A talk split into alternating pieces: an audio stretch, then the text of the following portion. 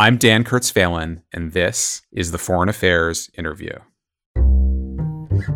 I would say it's not that the re-centralization of the economy caused the slowdown. I would say it was the slowdown that caused the re-centralization of the economy. There is no doubt that China's economy is struggling. After Xi Jinping ended zero COVID a year ago, most economists expected growth to surge. But that never really happened, and deeper problems became apparent. What are the exact causes of China's stagnation? That's a question of intense debate. The economists Zoe Liu, Michael Pettis, and Adam Posen each have their own answer. My colleague Justin Vogt spoke with them at a November 14th discussion co hosted by the Peterson Institute. China's future and the future of America's policy toward China hinge on which of their answers is the right one.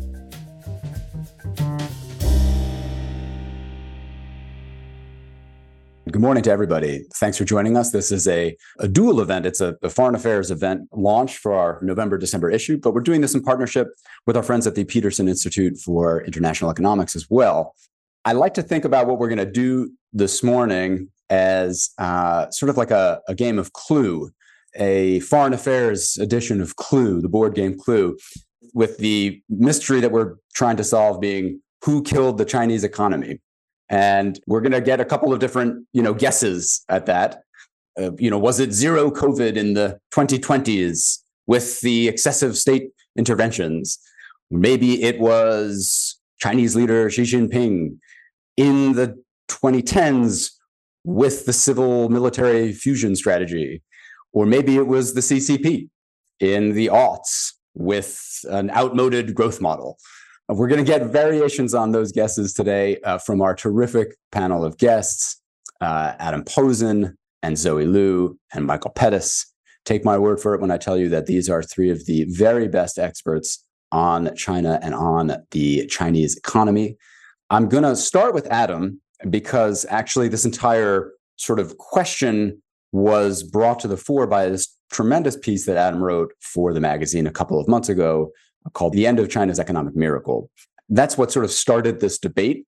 And uh, the the piece that that is in uh, this issue of the magazine is what's called a response package, where we asked uh, some people to uh, respond to Adam's argument and to critique it, and then for Adam to respond to them. So in some ways, this is like a, a live action version of that response package. Adam, let, let me start with you. Can you explain for me and for all of us the idea that you you put forward in your original article, which was that what China is struggling with is something that you refer to as economic long COVID. Can you explain what that is and the sources of it and, and the ramifications for the Chinese economy? So, in my view, the stunning fact about China's economic slowdown is how little bounce China got after reopening in zero COVID. And most economies, including Japan, including other neighbors in Asia, but all high income economies, saw some degree of big consumer rebound right after they reopened. In China, that rebound barely existed and then fizzled out. And so when I look at that, what I find more deeply is that you see a huge shift in Chinese household behavior.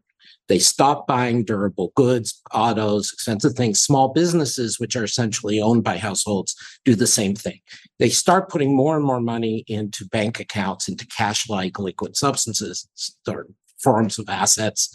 And in general, savings go up. But importantly, they're moving towards liquidity. And I interpret this as a reaction to the zero COVID policy, which made China's Communist Party and Xi's more aggressive interventions in the face of the average Chinese person.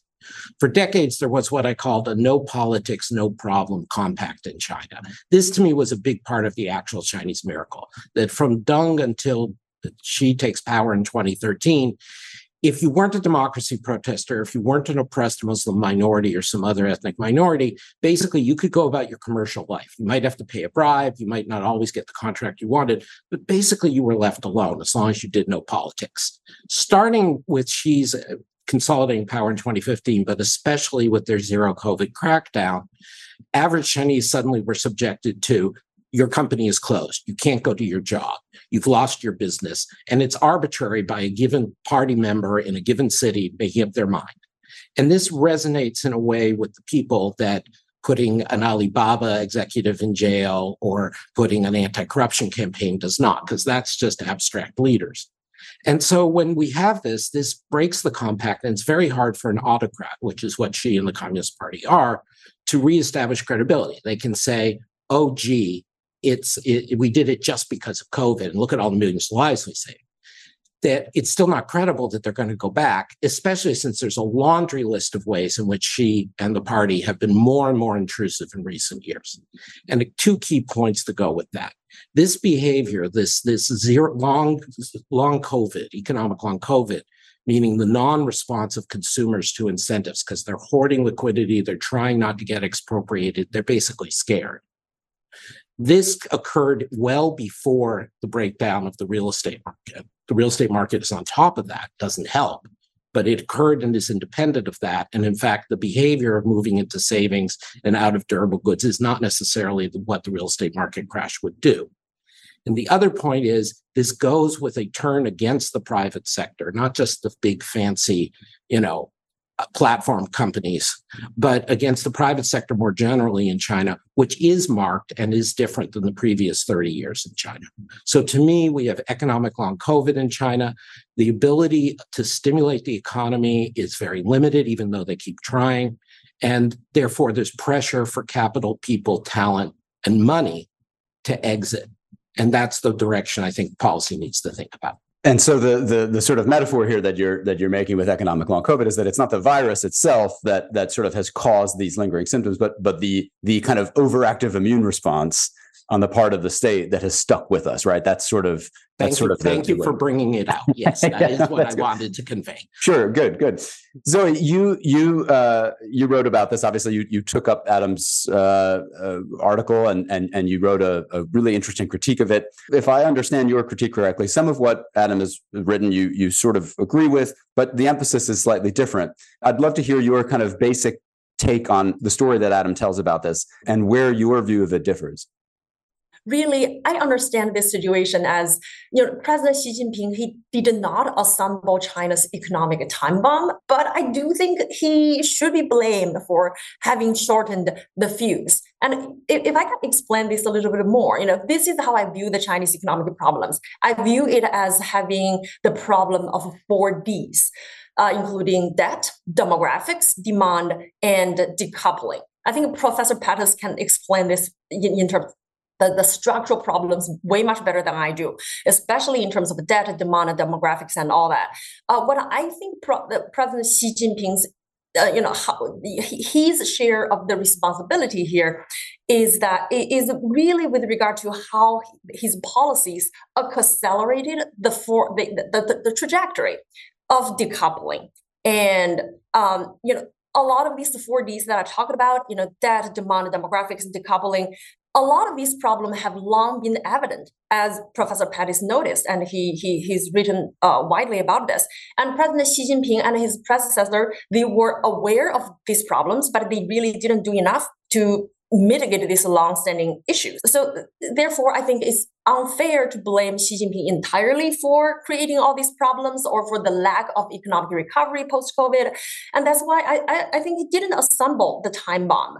However, really his res- responsibility is in terms of the last decoupling. So this is where I think I agree with um, uh, Dr. Posen in terms of you know the, the, the, policy missteps that he has he did um, have been highly consequential. But I would differ with Dr. Posen in terms of in terms of you know the, the role of the, the decoupling or for that matter the, the identifying COVID-19 as a critical juncture. I would argue that uh, actually, you know, the critical juncture happened several years before um, zero COVID, the, the COVID-19 as well as zero COVID, because uh, if you remember back in 2013, President Xi Jinping already uh, put out his own personal explanation, his own explanation to what does he mean by what, what, what, what he thinks deepening reform and opening up means. And in, in, in writing and in his speech, he specifically talked about, you know, the, for, for him, reform and open up really is about the emphasis of the state sector, the role, the leadership of the party in, um, you know, economics and finance. And, you know, in a way, he has been quite honest. And then why this matters for decoupling and why this relates to COVID I, I, would say that you know the net effect of zero COVID was actually to make President Xi Jinping overconfident that his assertive foreign policy could be persuasive. And you know, many of us probably still remember the initial shock of COVID. Uh, the Chinese government response has been was relatively successful in terms of control the virus, the spread of the virus compared with the rest of the world. And in a way, uh, the Chinese government response actually is very much reflective of their, you know, the governance philosophy. In Chinese, crisis is the same term. Like it's like crisis and opportunity. It's Wei and Ji. And in, in a way, it's very much like Sun Tzu kind of thinking. In chaos, there is great opportunity. And this is also where I think President Xi Jinping's draconian zero COVID policies actually created a dent, not just for himself, but exacerbated exacerbated, not created, the previous, you know, demographic debt and demand problem. You know, before COVID or before 2019, when we think about the Chinese economy, it looks like a Monet, it's like an impressionist painting. It looks beautiful from afar, but it looks like a jumbled mess up close. But after COVID, the problem still exists, but it's now like a Jackson Pollock in the sense that it looks like a jumbled mess from afar and a jumbled mess up close. So from that perspective, I really don't think President Xi Jinping should be blamed for the lack of recovery or for the assembled time bomb, but he actually did shorten the fuse. I like this. We've moved from a sort of medical metaphor to an artistic one. Just in defense of Jackson Pollock, uh, you know, tastes may differ. Uh, you know, some people like those jumbled messes. Um, that's interesting though, because what I, I also I, I'm thinking about what you said about the overconfidence that it's it's good to remind ourselves that in the early phases of uh, the pandemic, you know, th- there was reason for the Chinese uh, government and for the CCP to believe that what they had done was sort of correct and and they were doing so much better um, that's an interesting thing that I think we tend to forget in our, you know, in our presentism. Speaking of presentism, I think, you know, Michael, your contribution here and, and your critique, if I understand it again correctly, and you can you can explain this more thoroughly, is that you see the roots of, of some of uh, the problems that China is now facing far earlier than both Adam and Zoe, and uh, sort of not only see them there, but believe that they were sort of foreseeable and even foreseen. Um, can you explain exactly what you mean by that? And it, whereas uh, uh, Adams talked about the the turning point being, or or maybe not the turning point, but the point of no return being 2020. Zoe has talked a little bit about 2015 and and and 2013 with uh, Xi's uh, arrival on the scene. You put, I think you seem to put this turning point closer to around 2006. And I'm curious about what are what are the factors? What was happening then that sort of cast the die in your point of view? Sure. Well, thanks very much, uh, Justin, and thanks, Adam and, and Zoe. Um, the the the other famous Adam uh, Adam Tooze uh, refers to me as the as the structuralist, and and I think that's accurate. I think it's a much more structural argument as to what happened with China. Basically, the Chinese growth model, this sort of the high savings, high investment model, is not particularly Chinese. Many countries have followed it. And it always seems to follow a pretty similar path. Um, you have a period of very rapid healthy growth, followed by a period of very rapid unhealthy growth driven by a surge in debt and then a difficult adjustment. And one of my favorite economists, uh, Albert Hirschman, talked about this way, way back in, in the 1970s. And what he argued is that this is what happens to a successful development model. A successful development model, by definition, makes itself obsolete because it resolves the problems it was designed to address. And then you need to shift the model. And if you don't shift the model, you end up developing a different set of imbalances. And he also noted that almost no one shifts the model.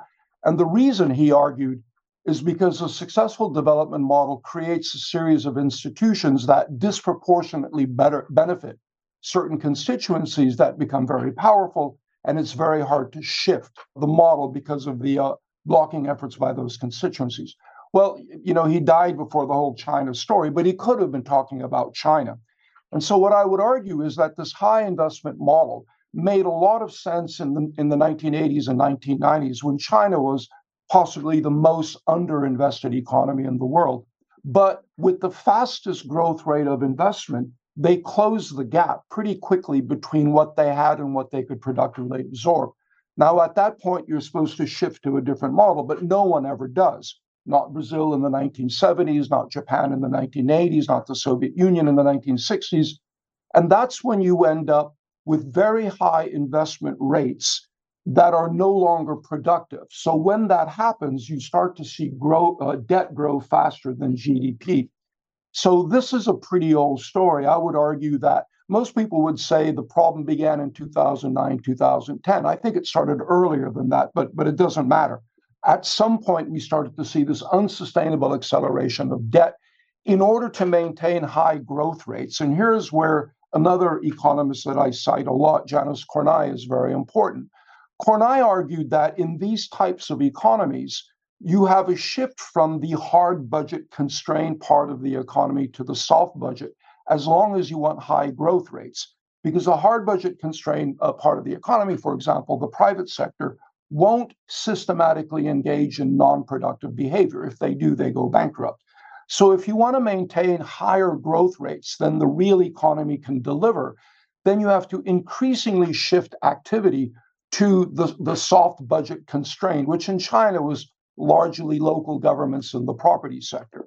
And so as a result, the problems in China predate uh, uh, uh, Xi Jinping. In fact, back in 2012, remember when Xi Jinping became party uh, a party secretary, we all agreed this was a good thing because he was a pragmatist and a market guy. And back then, I argued that if you looked at the historical precedents, what was very likely to happen was a re-centralization of economic decision making because the conflict over adjustment would be so difficult that without a re-centralization of power, they would probably fail to do it. So I would argue that all of this was already baked into the pie before COVID. Now, I agree with Adam and Zoe that COVID mattered. And I think it mattered because it accelerated what was already a pretty bad process, not just in China, but in the US, Europe, and, and the rest of the world. So we saw the debt pick up even more rapidly. And more importantly, during that period, we saw the household share of GDP drop. And what was particularly bad, we saw income inequality increase, which put even more downward pressure on consumption. So I would argue that that's the basic problem.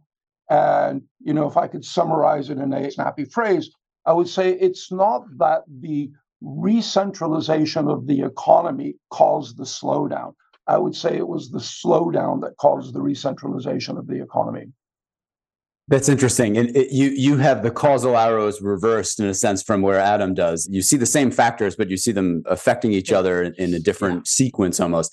Can I add? Yeah, please, please jump in. Yeah. Yeah. And I, I just want to affirm Dr. Liu and Professor Pettis's characterizations. These are very different points of view. As you just said, Justin, causality runs the other way. I, I would make two points. I think first, the structural, the, the heavy duty structuralist version, which Michael argues for, is too dismissive of the agency of both the party and the average Chinese household. If you look at the period, even including the period Michael talks about, there's an enormous growth in private sector employment, in returns on private sector assets, in, in private sector investment, as my colleague Nick Lardy documented in Markets Over Mao. And then starting in 2015 and accelerating, the Xi turns it around. But then again, the households don't react until we have the zero COVID in the way that I identify. And so to me, while the structuralist problems are there, it both exaggerates the determinism coming out of the structural problems and also, frankly, their magnitude. All economies slow down, all economies accumulate over time. There was nothing inevitable that you couldn't have put more money in the private sector and gotten higher returns than you did the last several years. Anyway, just to say, I think Michael and Zoe are being perfectly fair contrasting views, but just that would be my point of difference. I don't think their model fits the, the developments that I saw. Right. Let me let me ask you to to, to clarify one thing though, and then I'll and I'll ask, and, and that will probably generate a response either from Zoe or Michael. You you say this wasn't inevitable, and and I guess what I'm curious then is that it, it's really sort of a political question, and I'm wondering if it wasn't inevitable, why were the choices made that that you see, you know, as having led to this point? That that where there was agency. You you talked about the the household uh, spending patterns. What about on the on the policy question?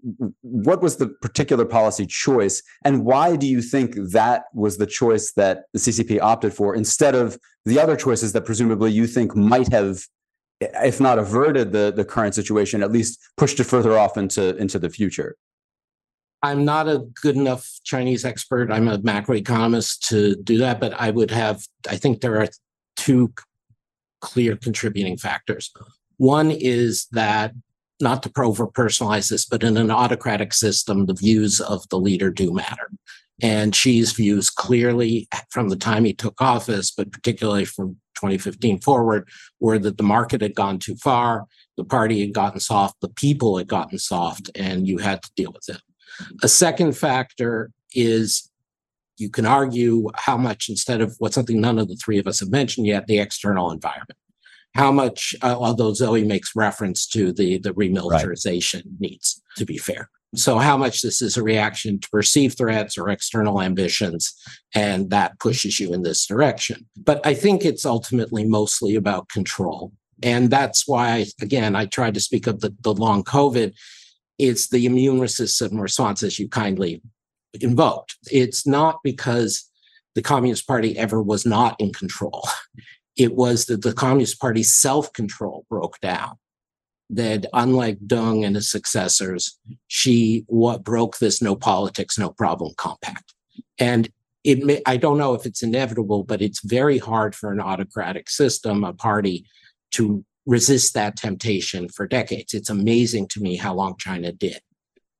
Right. Yeah, that's one of the things that comes through in your in your in your piece originally is that it's it's sort of like they were uh, it, the image that I had in my mind, and I, I almost put this in, in, in the edit, and I decided it was it, it, was not it wasn't okay for foreign affairs. But I'll do it now though. Is it, it was that image of you know the old Roadrunner cartoons, yeah, right? You know where Wiley Coyote kind of goes out over the uh, over the edge of the road and is sort of running on, on on air until suddenly he realizes and drops. That's kind of the, the image that I got from your analysis of you know recent Chinese economic history. So I, I want to go back to Michael in a second, but so Adam mentioned something that I did want to bring in because one thing that your essay talks about is this question of Xi's kind of a broader foreign policy uh, and its effect on some of this the sort of uh, the re-embrace of nationalism, what you describe as this civil military fusion and its effect on the Chinese economy. Can you pick up where Adam left off there and, and kind of talk a little bit about that context in which this happened? Because that's also uh, on our minds now, I think, with um, with the APEC uh, uh, summit happening this week and with the meeting between Biden and Xi. And I'm sure that some of our uh, attendees are going to want to hear a little bit about that. So it'd be interesting to hear your take on that. I do think President Xi Jinping's elevation of the civil military fusion strategy to the level of national strategy. Can you just uh, explain what that is quickly? What what you mean by that? Uh, so, uh, so this did not this so-called strategy did not start from Xi Jinping. It's the whole it, it, the, the whole civil military fusion started in, during Hu Jintao's era. The idea is to empower or basically mobilize China, the a whole whole of a society, whole of a nation um, element blurring the the nature of military and the private sector and the civilian sector in terms of technological advancement and technological uh, self-sufficiency. So President Xi Jinping really elevated that into uh, as to the level of national strategy and combining that with the Made in China 2050. So a lot of these really triggered, alerted uh, Western uh, politicians and in particular here, US policymakers in Washington, D.C. And in response, US policymakers uh, accelerated a lot of the pre existing mechanisms, such as export control, such as investment screening. And now we are in an era of outbound investment screening. So if Xi Jinping were, if President Xi Jinping did not put this uh, accelerate uh, a lot of these policies to such a higher level, I, I do not think it would trigger such a, a, response from the United States. And as a consequence, what used to benefit China's economic rise on the one hand, international confidence in the Chinese economy, as well as policy predictability. And then on the other hand, China's easy access and cheap uh, at a lower cost to uh, advanced technologies in Western market. Those things are no longer there. And I would agree with, Prof, uh, with, with Dr. Posen in that you know President Xi Jinping, a lot of his policy misstep did matter, but I would say that it matters before COVID, and more specifically, he removed the predictability and the lack of political drama that used to benefit the Chinese economy. We'll be back after a short break. The Foreign Affairs interview is brought to you by Foreign Affairs Magazine, the source for authoritative discussion on global events straight from the world's leading experts. This holiday season, give a gift subscription to your favorite reader. Visit foreignaffairs.com/gift and give the gift that lasts all year. Michael, both you and, and Adam sort of tell this this story that to my kind of layperson's mind, it brings to to mind this expression that uh, at least when I was, you know, a college student, I, I, I learned, which was the middle income trap, right? That there was this kind of problem where, as you put it, a system was developed to solve a certain set of problems, and then once it it solved those problems, it became obsolete, and you had to you had to switch. Is mm-hmm. that essentially what you're describing? Is that another name for what you're describing, or is that different from what you're talking about? And regardless of whether what the answer is there, I guess my question for you is if China missed its opportunity or the opportunity it had sometime in the aughts to shift growth models. Do you only get one chance as a as a regime uh, type, or do you is this a kind of thing that you can you can kind of uh, you can try again, you can keep adapting? What what's your your view of that? Well, to address the middle income trap, it's not a phrase that I really like because it seems to me that we often trot it out to mean we don't know, so it must be the middle income trap. But you know, I would call it an investment trap because because it affected all countries that had very very high investment growth models. Japan, which is certainly not a middle income country, it's quite a rich country, also went through this trap. Poorer countries like Brazil in the 1960s and 70s and so on. There's about a dozen, two dozen countries that went through this growth model. And what's really striking is how they all follow the same pattern. You have very rapid healthy growth, followed by very rapid unhealthy growth, followed by a very difficult adjustment. And the adjustment can range. Uh, you know, I talk about the American style adjustment, which Brazil followed too, which is a rebalancing in the form of a crisis. So the United States in the 1930s, you'll remember GDP contracted by 35%, household income contracted by half of that. Brutally painful, but it rebalanced mm. and it was quite quick. In Japan, what we saw is that GDP growth went from roughly four or five percent to around half a percent. Consumption growth dropped by a lot less. I don't have the per capita numbers, but the per capita numbers look like they dropped from around 3% to 2%. So it wasn't as brutal an adjustment, but it took a very long period of time. And what's really striking about this, and Daron Acemoglu and James Robinson do a series of very interesting papers on this, What's really striking is how politically disruptive it's always been, except for two types of uh, political systems. They argue highly competitive political systems, which seems to mean robust democracies, and then highly non competitive, which basically seems to mean a highly centralized autocracy. By the way, an example of the latter was China in the 1980s, uh, a series of reforms ferociously opposed by the party, but with a highly centralized leadership, they were able to implement the uh, the reforms anyway. So I think that's a really important part of it. We always see that, and that's why I argued that if you were going to advise Xi back in 2012, you would have said, you know, either become a democracy or re-centralize power. That's that's part of the process. Now, uh, I, I, I realize my my answer is getting uh, getting a little bit long, but I wanted to talk a little bit about the rise and fall of the private sector. What really seems to drive the private sector in China has been a combination of domestic consumption and exports. And so domestic consumption bottomed out around 2010, 2011, with household consumption at a, a, truly surreal 34% of GDP. And after that, we started to see a partial recovery of consumption, and the private sector benefited from that. But that more or less stopped a couple of years before COVID. And during COVID, we saw again, the consumption share of GDP go down. And that's much more important than exports. And so I would argue that what's really driving the expansion and contraction of the private sector has really been the distribution of income to the household sector. I think that's what's really been key. I want to thank all three of you. I want to thank our friends at the Peterson Institute, and I want to thank everybody who attended this morning. Best of luck to you, and thanks again.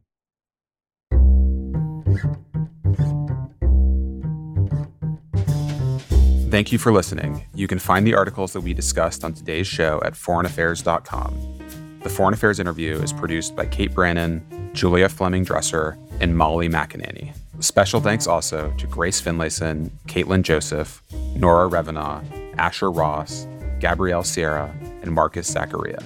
Our theme music was written and performed by Robin Hilton. Make sure you subscribe to the show wherever you listen to podcasts. And if you like what you heard, please take a minute to rate and review it. We release a new show every other Thursday. Thanks again for tuning in.